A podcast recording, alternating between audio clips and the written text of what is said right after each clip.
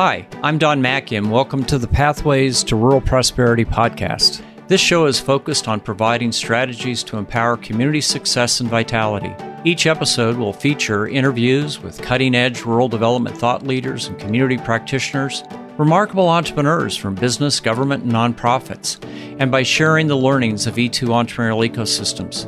Connect with me, learn more about E2, and subscribe to this show at energizingentrepreneurs.org. Welcome, everybody. I'm Frank Spillers, owner of Rural Community Solutions. And today on Pathways to Rural Prosperity podcast, we're going to be talking about marginalized communities. And to do that, we have the expert joining us, Don Macke. Don and I have been friends and colleagues for a long time, dating back to just a long time. We won't we won't go way back there, but Don is the expert on building entrepreneurial ecosystems. Has written a paper on marginalized communities. And so today we're going to be talking about what is a marginalized community? How does that figure into your community? And the capacity that you can bring those folks into building your community and the benefits of doing that. So, welcome, Don. It's really good to hear your voice and to have you. Hey, Frank. It's wonderful. As you know, I've enjoyed working with you over the years. Glad we've got some collaborative partnerships. You're no slacker either when it comes to this topic. So, I hope we can uh, get some of your views as well.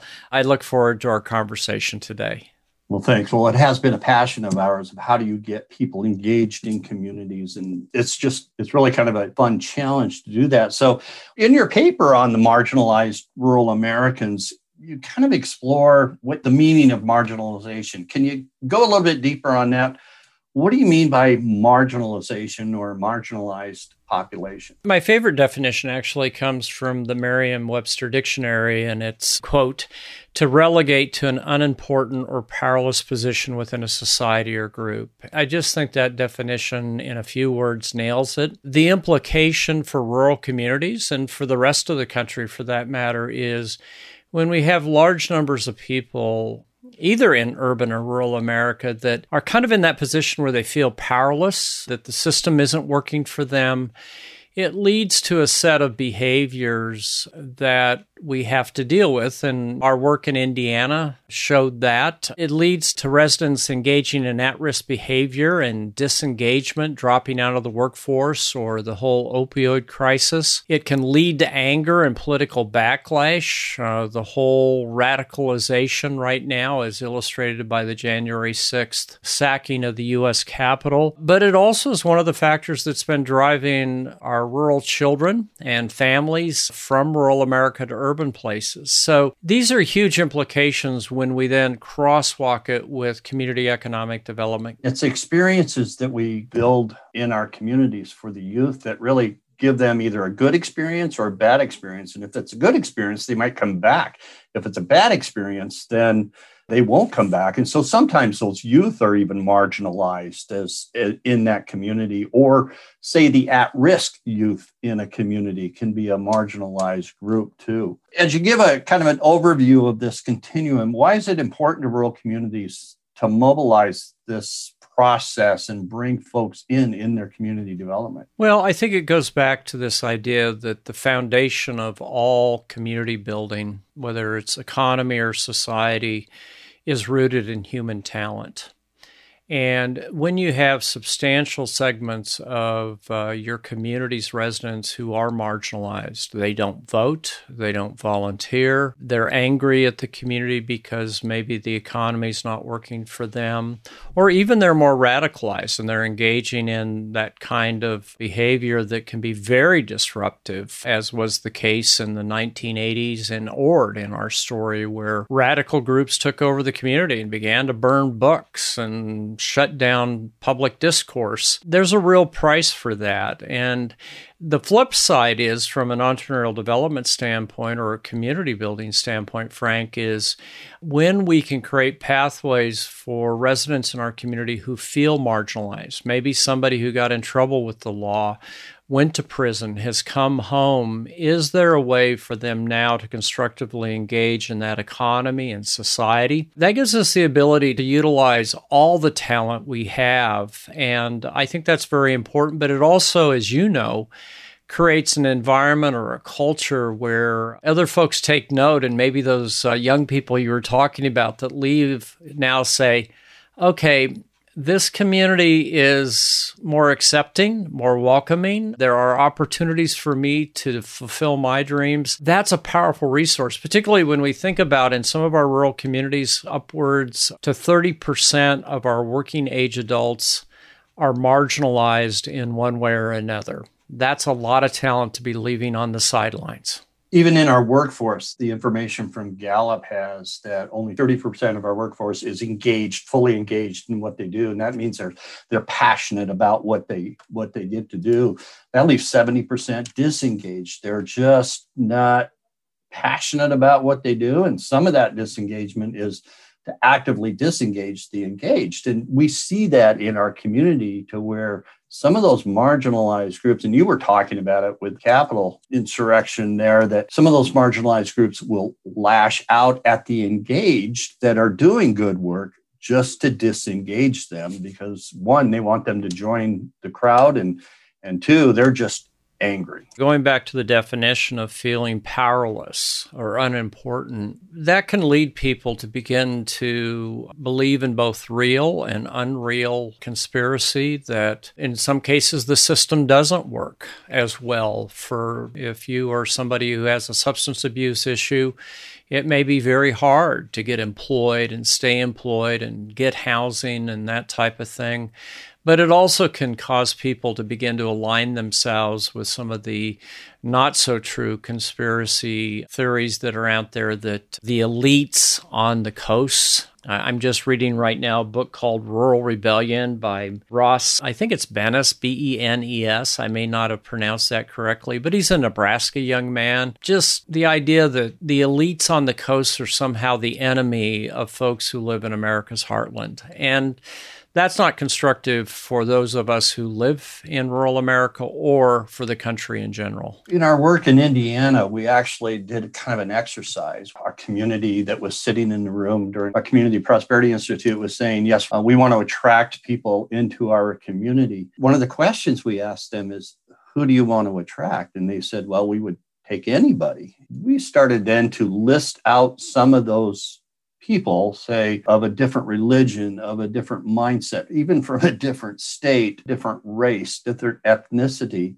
And they said, well, I mean, they, they really kind of took a step back and their faces changed a little bit and said, well, maybe we wouldn't be ready or our culture wouldn't be able to accept everybody on that. So it really is a realization to the community of starting to identify what you call the tapestry of an individual of who do you want to live in your community. So what are the what are the benefits of doing that type of exercise in the community? And the first time I saw you and Kim do that exercise in Indiana, it really blew me away at how powerful it was because you're you're absolutely right. Some people took a very broad and expansive view of who they would like to attract, but others really describe people like themselves. If you want to become a welcoming community, almost every rural community needs to attract and retain new residents.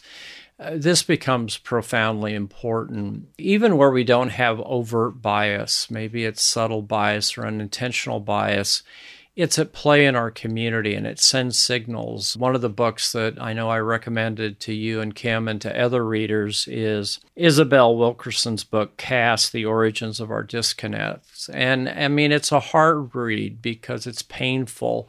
In the United States, we kind of deny the idea we have classes, but in fact, she makes a pretty powerful case that we have dominant groups and we have these kind of clan groups that have similar political ideology or religious ideology or they just look like me. And that can create a really hostile environment uh, for uh, existing residents who just kind of hunker down and get quiet. They disengage because they don't want to create waves in a small community where everybody kind of knows each other. But it sure creates a huge wall for new people to come in. I think what that exercise did, Frank, is it really created space for a constructive discussion to say, chances are, if we want to attract and retain new residents, including our own kids and grandkids, we better open up our attitudes about what kind of people will be coming into our community. Chances are they're going to have different views, they're going to look differently, they're going to have different customs.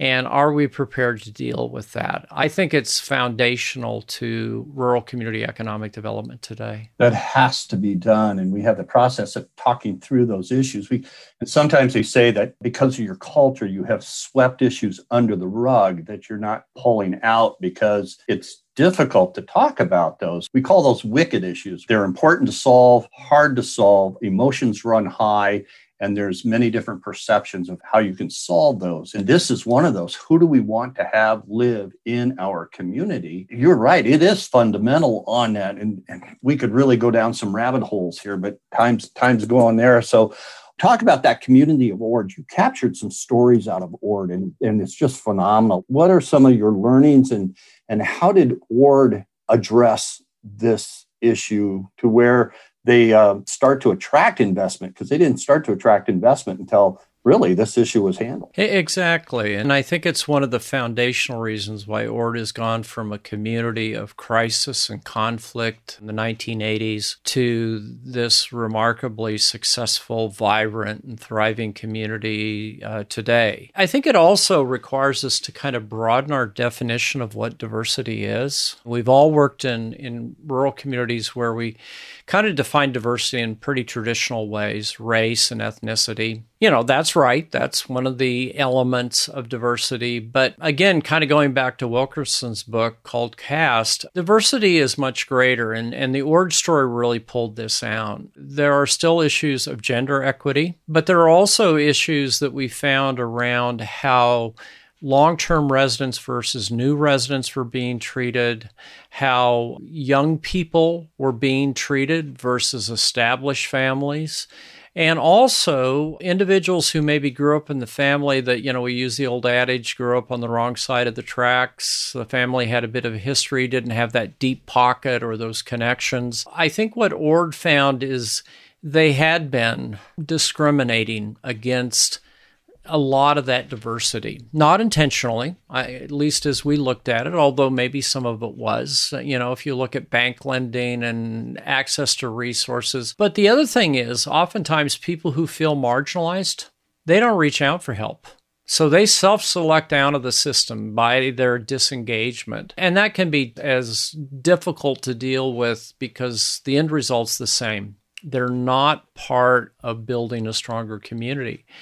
So I think what Ord did is it really began to change its cultural attitudes to say, I don't care if you're a newcomer, uh, if you're a woman, if you're a young person with a rotten credit score and high student debt, we're going to create pathways to give you a chance to prove up, to give you an opportunity to succeed in our community.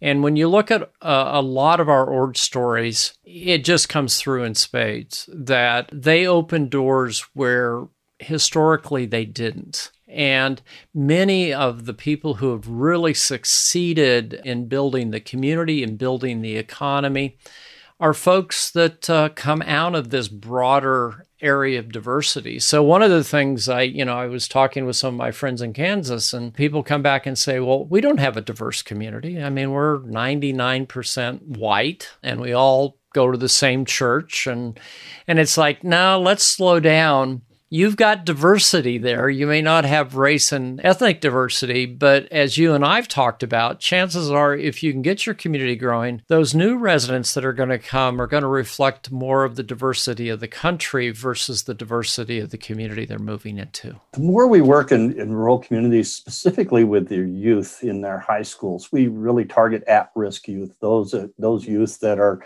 kind of at risk for not graduating on time with their class we're finding in, in a rural community the, the students that kind of fit into that realm are the ones that don't go on to college. They're not into the four years school. So they generally stay in that community and work.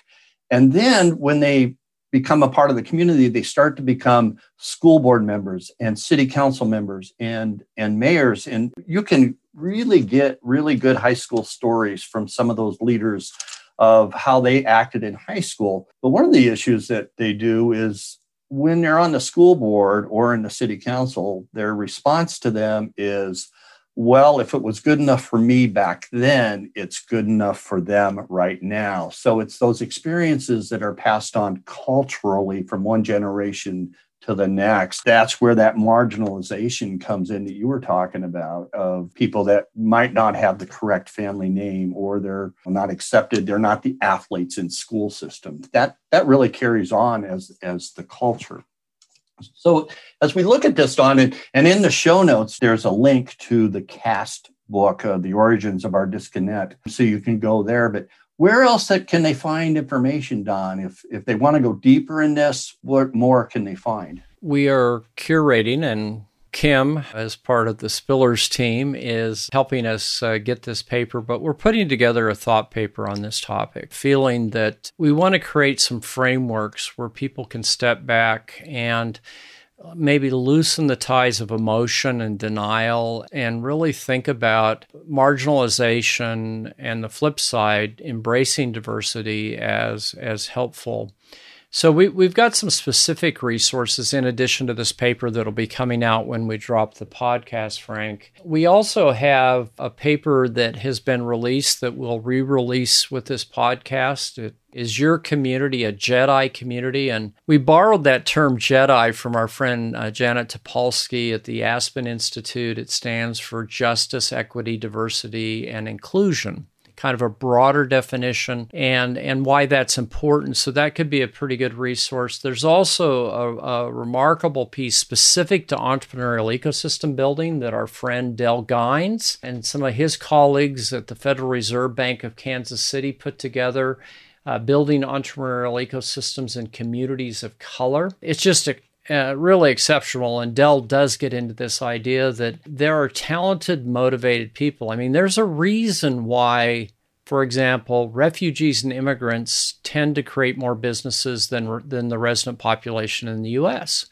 It's because it's one way they can create a life for themselves. Del's paper really gets into that. And then finally, a piece that we put together for the Fed, Del and I did a number of years ago as, as part of one of our summits entrepreneurship and communities on the margin. And we may think of inner city neighborhoods with large African American or Hispanic population but Del, and I would agree with him. We make the case that oftentimes in America, rural communities now feel like they're on the margin, they're marginalized. And that's what Ross is picking up in his book called Rural Rebellion. It's a manifestation of large segments of people who have been impacted by structural change, economic failures, whether it's textiles in the Southeast or timber in the Northwest entire industries swept away and people feeling hopeless. We need to understand these dynamics if we're going to engage in community building to uh, move forward. That's so important, and specifically now because people are choosing where to live. And so,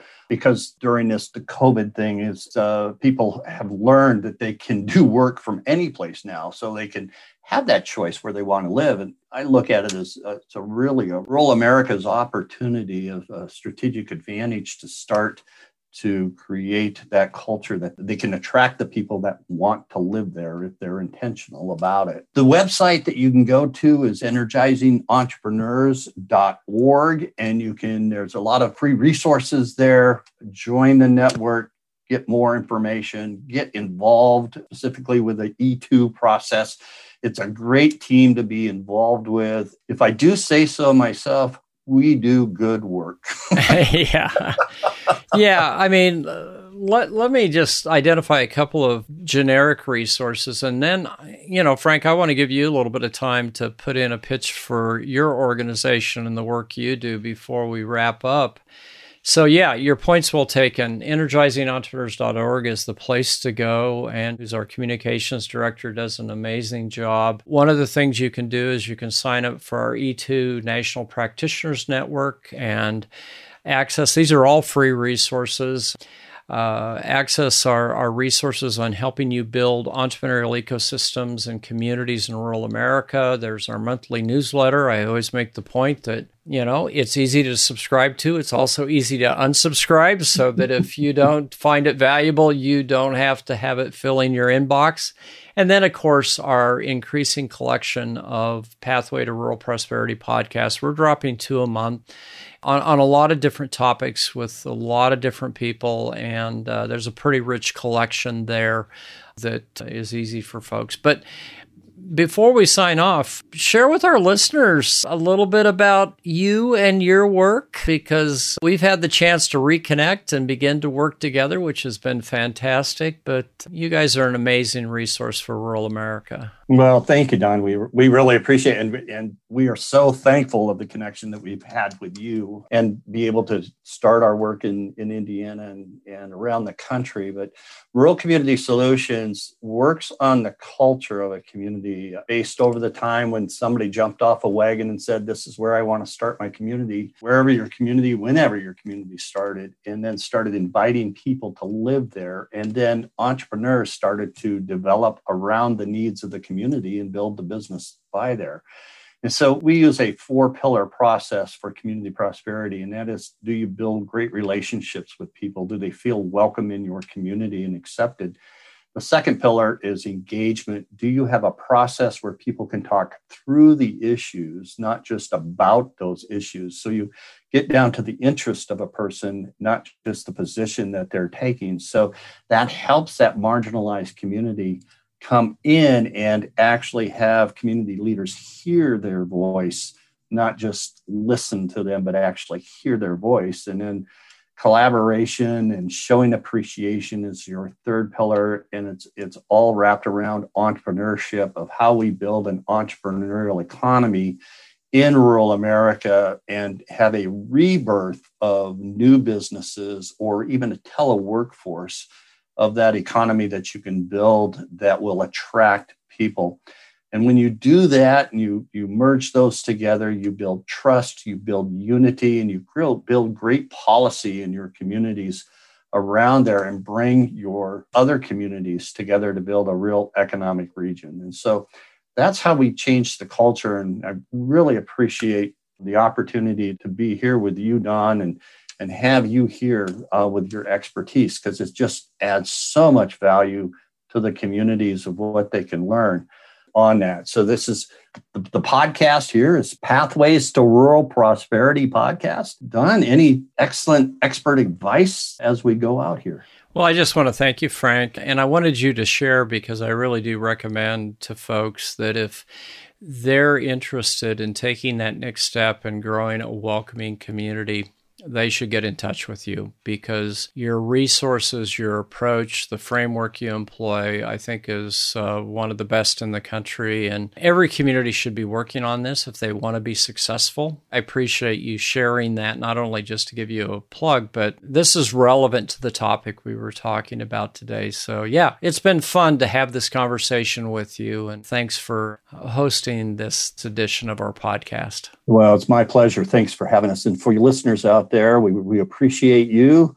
Share the podcast, share it with your neighbors, share it with your community, and even even share it with uh, the community as you're sitting around, maybe having your board meeting or something like that, and then have a conversation about what you heard, and maybe evaluate your own community. And if there's any way we can help, get a hold of us. Don, thank you so much for your time and your expertise. We really appreciate it. It's my pleasure, Frank. You take care.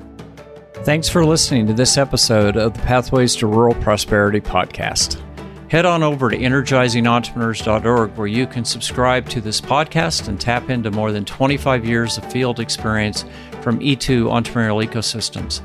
I'm Don Macke, and I'll see you next time on Pathways to Rural Prosperity podcast.